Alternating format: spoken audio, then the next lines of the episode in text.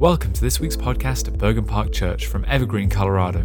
We hope you enjoy this message, and if you'd like to hear any more or learn more about the church, please visit bergenparkchurch.org.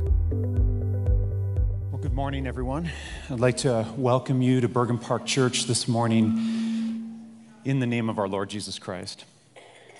So, if you've been with us the last uh, few weeks, we've been taking a look at Colossians chapter 1, verses 15 through 20. So, this is part four of four. We're going to uh, wrap up uh, this section of scripture today.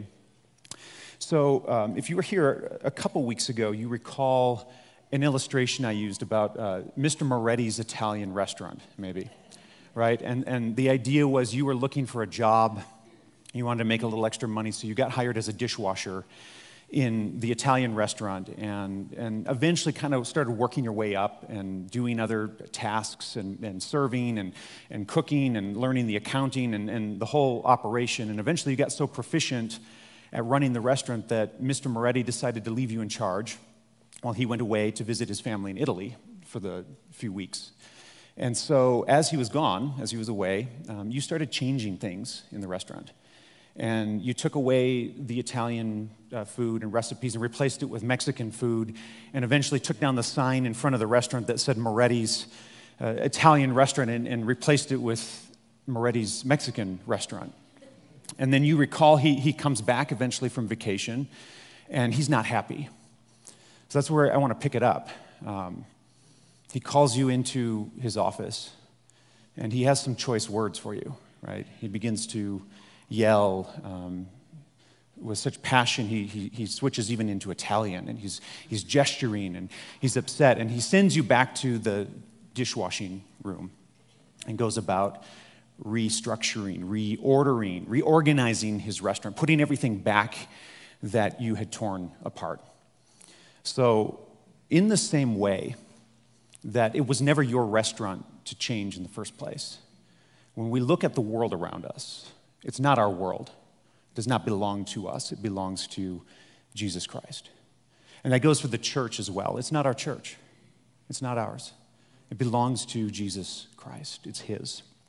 And so when we look uh, back at Colossians 1 this morning, we're going to be in verses 18 through 20. And what I want us to uh, come to understand is that the church belongs to Jesus. He is the head of the church, his body and he reconciles the church. He loves his church and he has redeemed and saved his church. And he is extending that reconciliation to the whole world. He's here to reconcile all things in heaven and earth to himself. So let's read the passage Colossians 1 18 through 20. Jesus Christ, the Messiah, the Lord, the Son of God, he is the head of the body, the church. He's the beginning, and the firstborn from the dead, that in everything he might be preeminent. For in him all the fullness of God was pleased to dwell, and through him to reconcile to himself all things, whether on earth or in heaven, making peace by the blood of his cross. This is the word of the Lord. Heavenly Father, we are grateful to be in your word together as a church this morning to ponder these words. And Lord, we need your help. Um, if there are areas in our lives where we're blind to what you are saying to us, would you open our eyes? Would you open our hearts? Would you help us to come to understand the meaning of this passage that we would glorify you and walk in greater obedience to you? In Jesus' name, amen. So, going back to uh, verse 15, we've seen how Jesus Christ shows us the Father in verse 16, we've seen how Jesus reigns over all creation. He's Lord of creation. In verse 17, we saw how Jesus holds the world together. It's his world. And today I want to show you how Jesus brings reconciliation to the church and to the world. Jesus restores peace where once there was enmity. Jesus sets things back in order, beginning with his church. So, like Mr. Moretti, putting his restaurant back, undoing the effects of your roguish behavior, right? Your mischief. That is what God is up to in this world, putting things back together. And the first place we see reconciliation take place in this passage is really between Christ and his bride, the church. Jesus is the head of the body, the church. Now, we need to define some terms here. What do we mean by church? Because there are local expressions of the church, and then there's something also known as the, the church with a capital C, the, the big church, the global church. And that's really what we're talking about here. So the church refers to God's people. That's how I would define this God's people, known as the elect in Ephesians chapter 1, those chosen by God drawn out of the world by God, loved by God. Um, the true Israel is another name sometimes given to the church in Romans 9 through 11. All of those, whether Jew or Gentile, who trust in God, who have put faith in God, who believe in the promise of God, that is, again, the church, the true Israel. Known elsewhere in the New Testament as the bride of Christ, Ephesians in particular, Ephesians 5, the bride of Jesus Christ. So, in other words, from the very beginning, all those who have been redeemed by God through faith belong to God's church. It's God's people. So, what's gone wrong between God and his church? Because if you go back into the Old Testament, we have some images at times that show the people rebelling, turning away from God, turning away from that relationship with God. And yet we see also this vein of, of God's pursuit of his people through the history of Scripture. So I want to take you to Ezekiel chapter 16 for just a moment.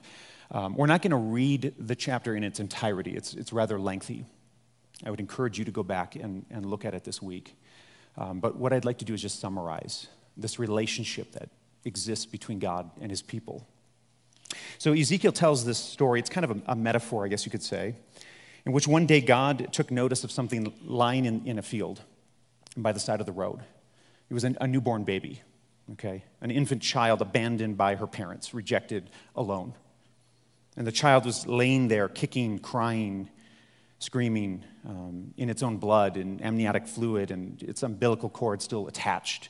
This is the language Ezekiel uses newborn baby. Okay, nobody stopped, nobody took notice. But God stops and notices this child. And so he cares for the child. He gave this baby everything it needed to grow and to thrive. And the child grew up into a young woman. And God gave her beautiful clothing to wear, and He adorned her with embroidered robes and garments. Okay? And then Ezekiel tells how, how God then makes a covenant with this woman. He promises to be her faithful husband, to care for her. And so he does. And she becomes so beautiful that her renown spreads throughout the entire world. Her fame spreads through the world. And because of her beauty, because of her renown, other suitors begin to take notice of her as well. And soon she begins seeing these other men on the side.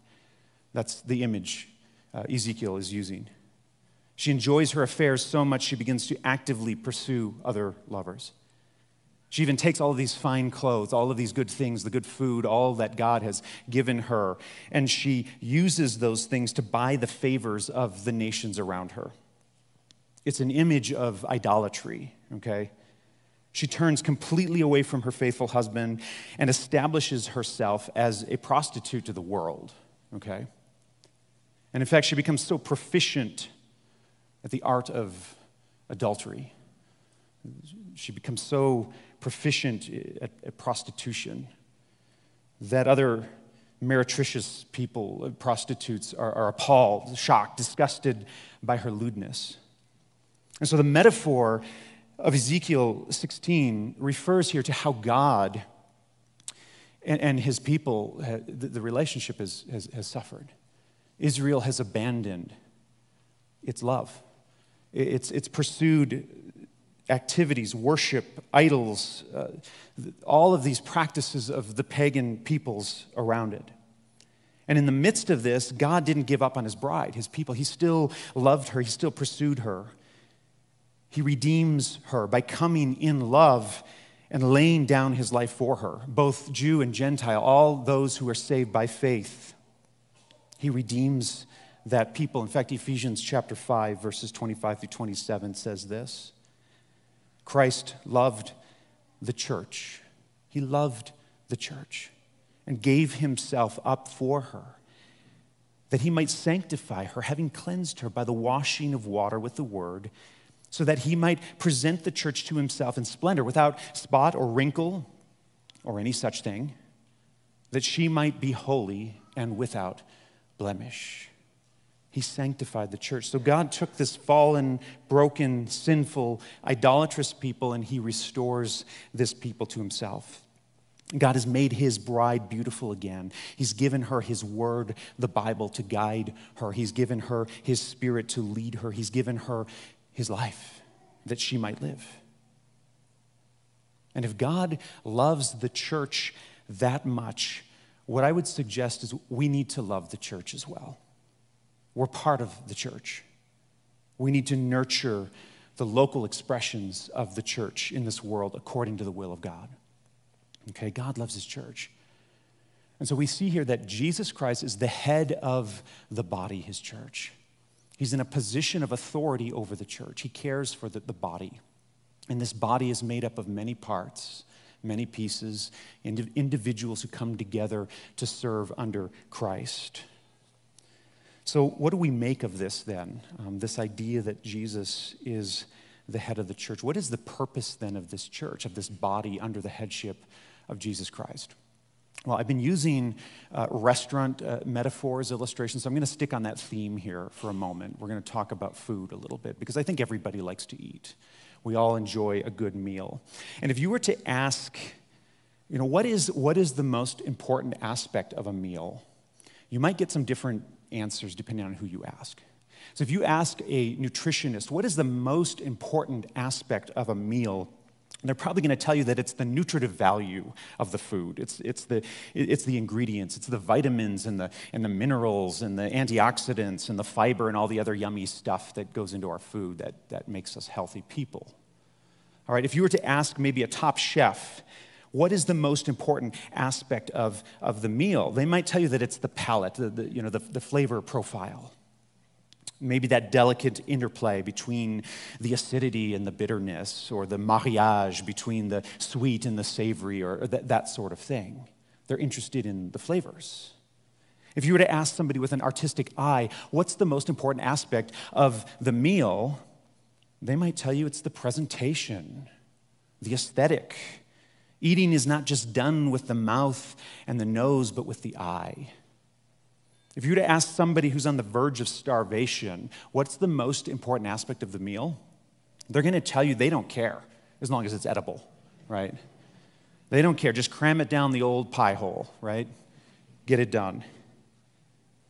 If you ask others, maybe it's the, the, the preparation, the time spent with, uh, with, with other people, maybe preparing the meal, the care that's put into uh, transforming the raw materials, the individual ingredients into something better, right? If you ask others, it might be the social element, being with people, the conversation, the laughter.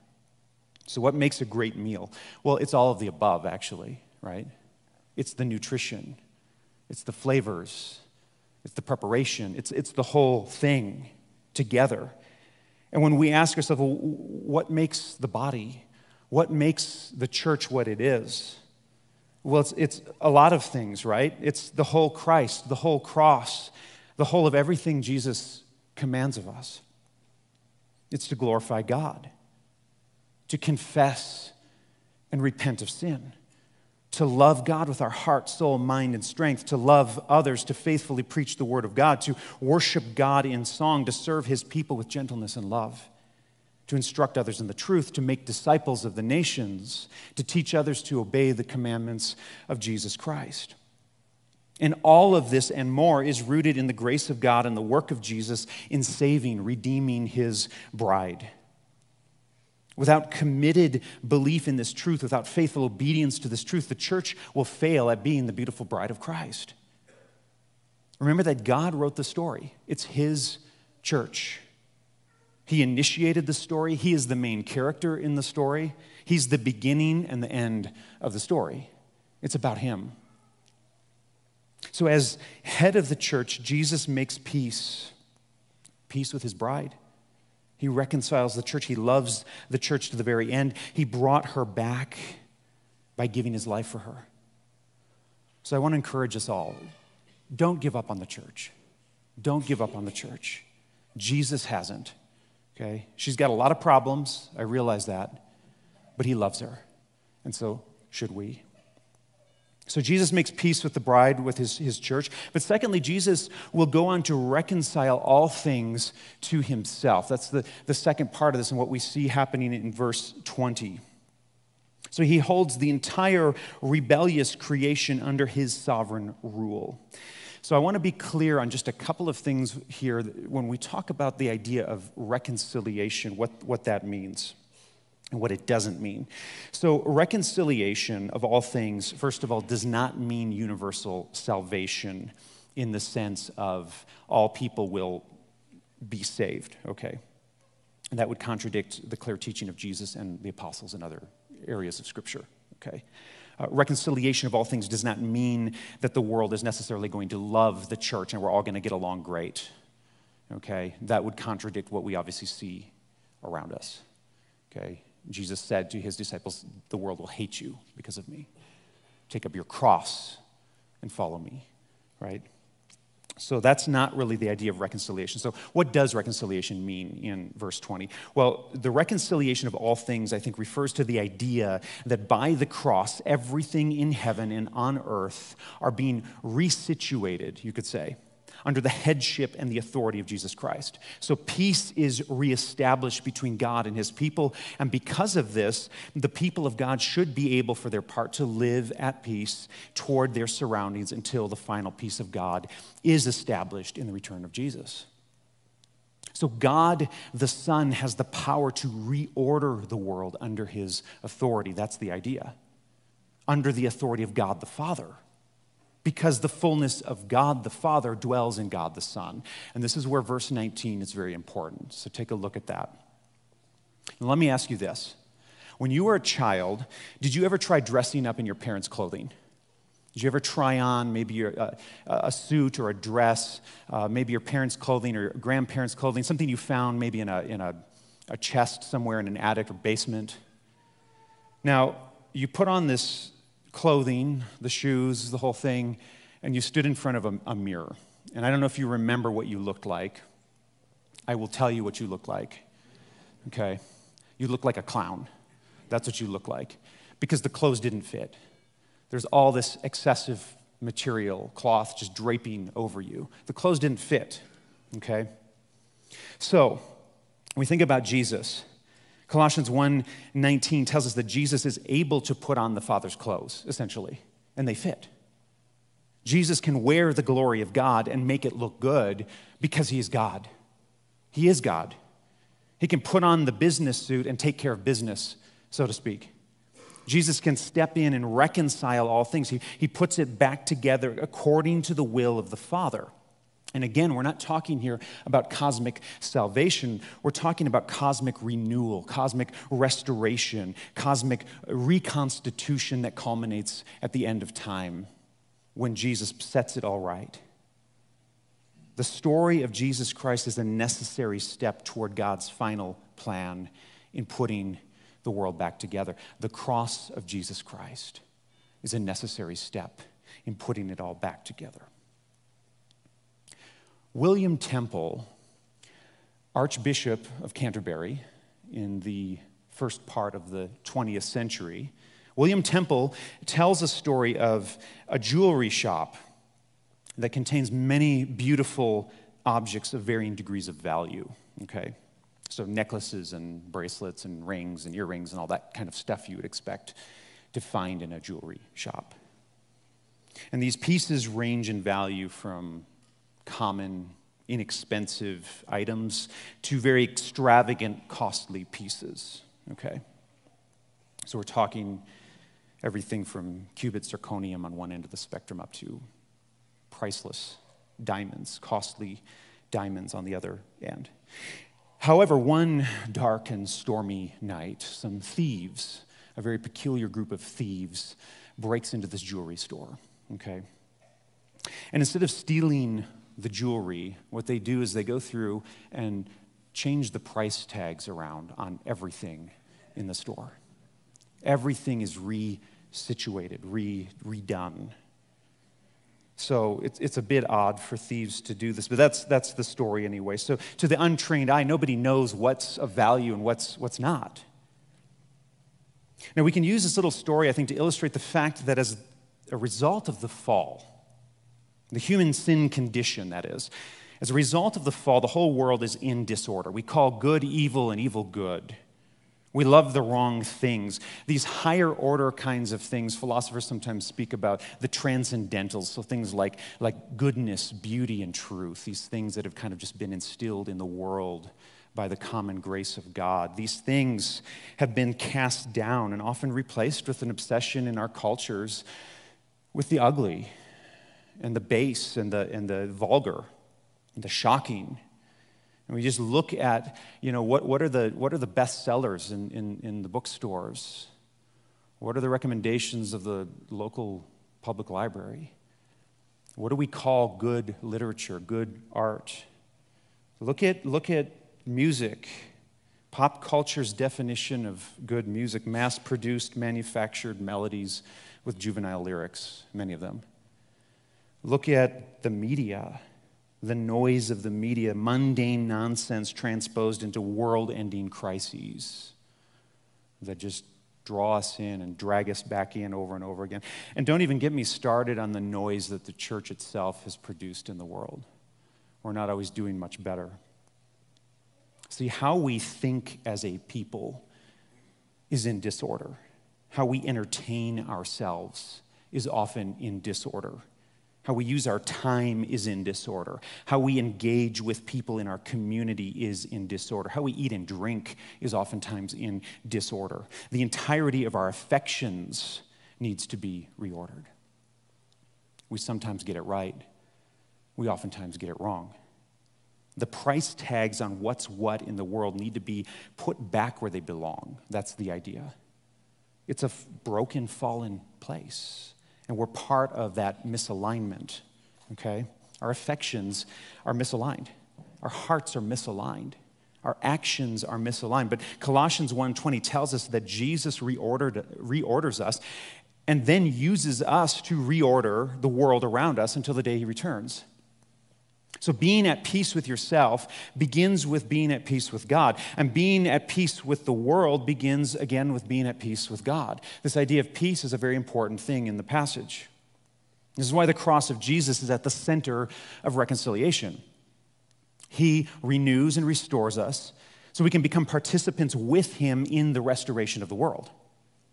See, being at peace is not just about a feeling, okay? Now, the feeling is important. I don't want to diminish that. I hope it becomes a feeling. I hope you have an experience of peace with God and peace within your circumstances.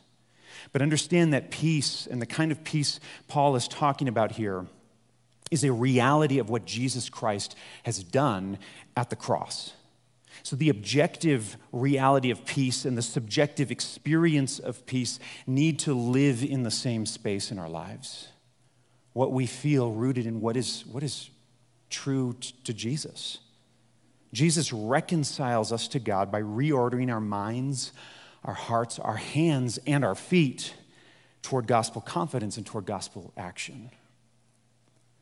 Johann Goethe once said, I'll put the quote up on the screen. I love this quote.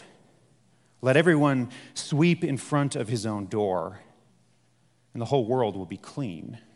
Let everyone sweep in front of his own door, and the world will be clean.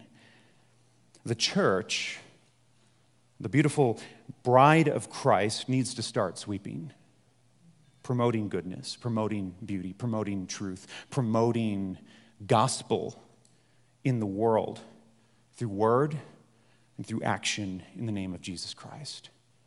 It starts in front of our own front door, with our own neighbors, our own community. So, application, let's, let's see. What should we do? What do we do about this? Well, first off, let's repent and believe in the Lord Jesus Christ, and we will be saved. Believe Him. Renew our confidence in Him. Let's return once more to the cross of Jesus. We need this every day. The Christian life is about every day. Walking in his grace and the mercy of our Lord and Savior. Let's immerse ourselves in his word. Let's follow him so closely that, dare I say, we trip over his heels because we're walking so closely with our Lord and Savior. Let's think about that for a moment. Let's talk about dogs for a moment, okay? Our family adopted a dog about a year ago. Okay, my, a couple of my kids had been asking for a long time if we could get a dog. So finally, we felt like we were in a place in life where, yeah, we could, we could get a dog. So we went down to one of these uh, rescue places to adopt a dog. And we got a very unique, kind of odd dog. This dog, we paid a dollar for it. It came off the, um, the, the, the, discount rack at the, uh, at the rescue. It was one of those dogs that was kind of right at the end of its, I, don't know what was going to happen next. It probably wasn't good, but it was a $1 discount dog. Okay? They said it was a, a lab mix. Okay? And that's what they'll tell. Every dog at the rescue is a lab mix, right? So this dog, I think there's, there's some lab in there. Um, there might be a little bit of Doberman, I think. There might be some other stuff, maybe a little bit of Velociraptor in there too. I don't know. This is a, it's a weird dog. We've even theorized, to take this a step further, that this dog may be related to the jackals in 2 Kings 9 who ate Jezebel after she fell from the window. So that's the kind of dog we're dealing with. But I've grown very attached to this dog. I love this dog. And the dog loves me. Dogs sometimes kind of pick out a human that they really attach themselves to. And this dog follows me everywhere. Um, I can guarantee you right now she's laying near the front door waiting for me to get home. Either thinking about me or dreaming about me if she's asleep. But she's there waiting for me. Um, anytime I sit, she comes over and lays her, her head on my lap and just looks up at me. Um, she follows me around the house every time I enter a room. I mean, she's, she's right there. Um, she's almost tripped me down the stairs a few times because her head is like right against the back of my leg. I can feel her smelly dog breath on me every time I'm walking around the house.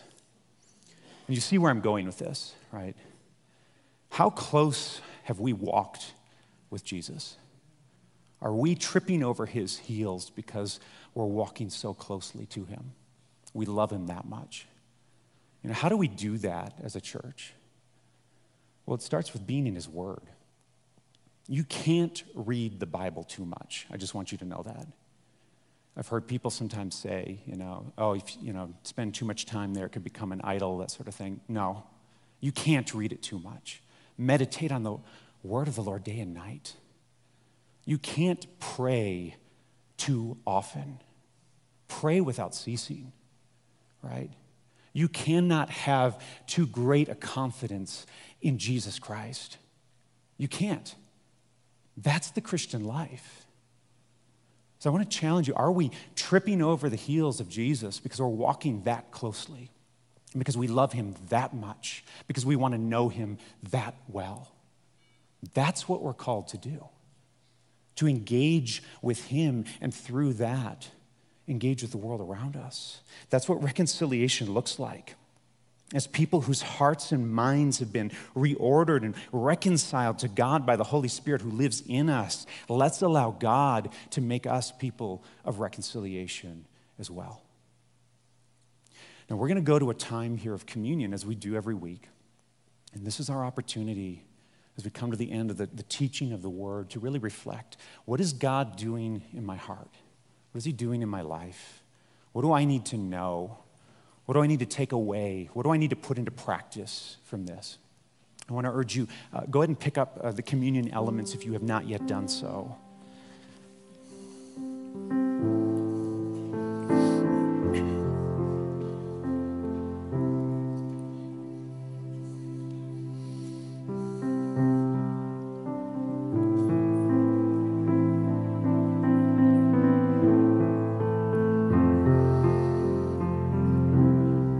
1 Corinthians 11, the Apostle Paul writes, I received from the Lord what I also delivered to you that the Lord Jesus, on the night when he was betrayed, took bread. And when he had given thanks, he broke it and said, This is my body, which is for you. Do this in remembrance of me. In the same way, also he took the cup after supper, saying, This cup is the new covenant in my blood. Do this as often as you drink it in remembrance of me. For as often as you eat this bread and drink this cup, you proclaim the Lord's death until he comes. Whoever therefore eats the bread or drinks the cup of the Lord in an unworthy manner will be guilty concerning the body and the blood of the Lord. Let a person examine himself then, and so eat of the bread and drink of the cup. For anyone who eats and drinks without discerning the body eats and drinks judgment on himself. Basically, what this is saying is if you're not a believer, don't take the communion, but use this time to reflect on your relationship with God. If you are a Christian, you are invited to take communion. It doesn't matter where you're at today. You're coming in here maybe with confusion, with frustration, with brokenness, with sin you're dealing with. Communion is a grace? It's, it's given to us by God to, to encourage us, right? to restore us. So I want to urge you to think on those things as we take communion together. So as we read, Jesus began by taking the bread and he said, This is my body broken for you. Do this in remembrance of me.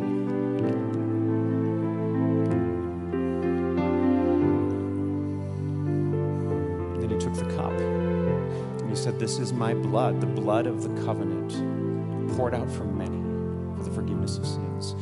Do this in remembrance of me.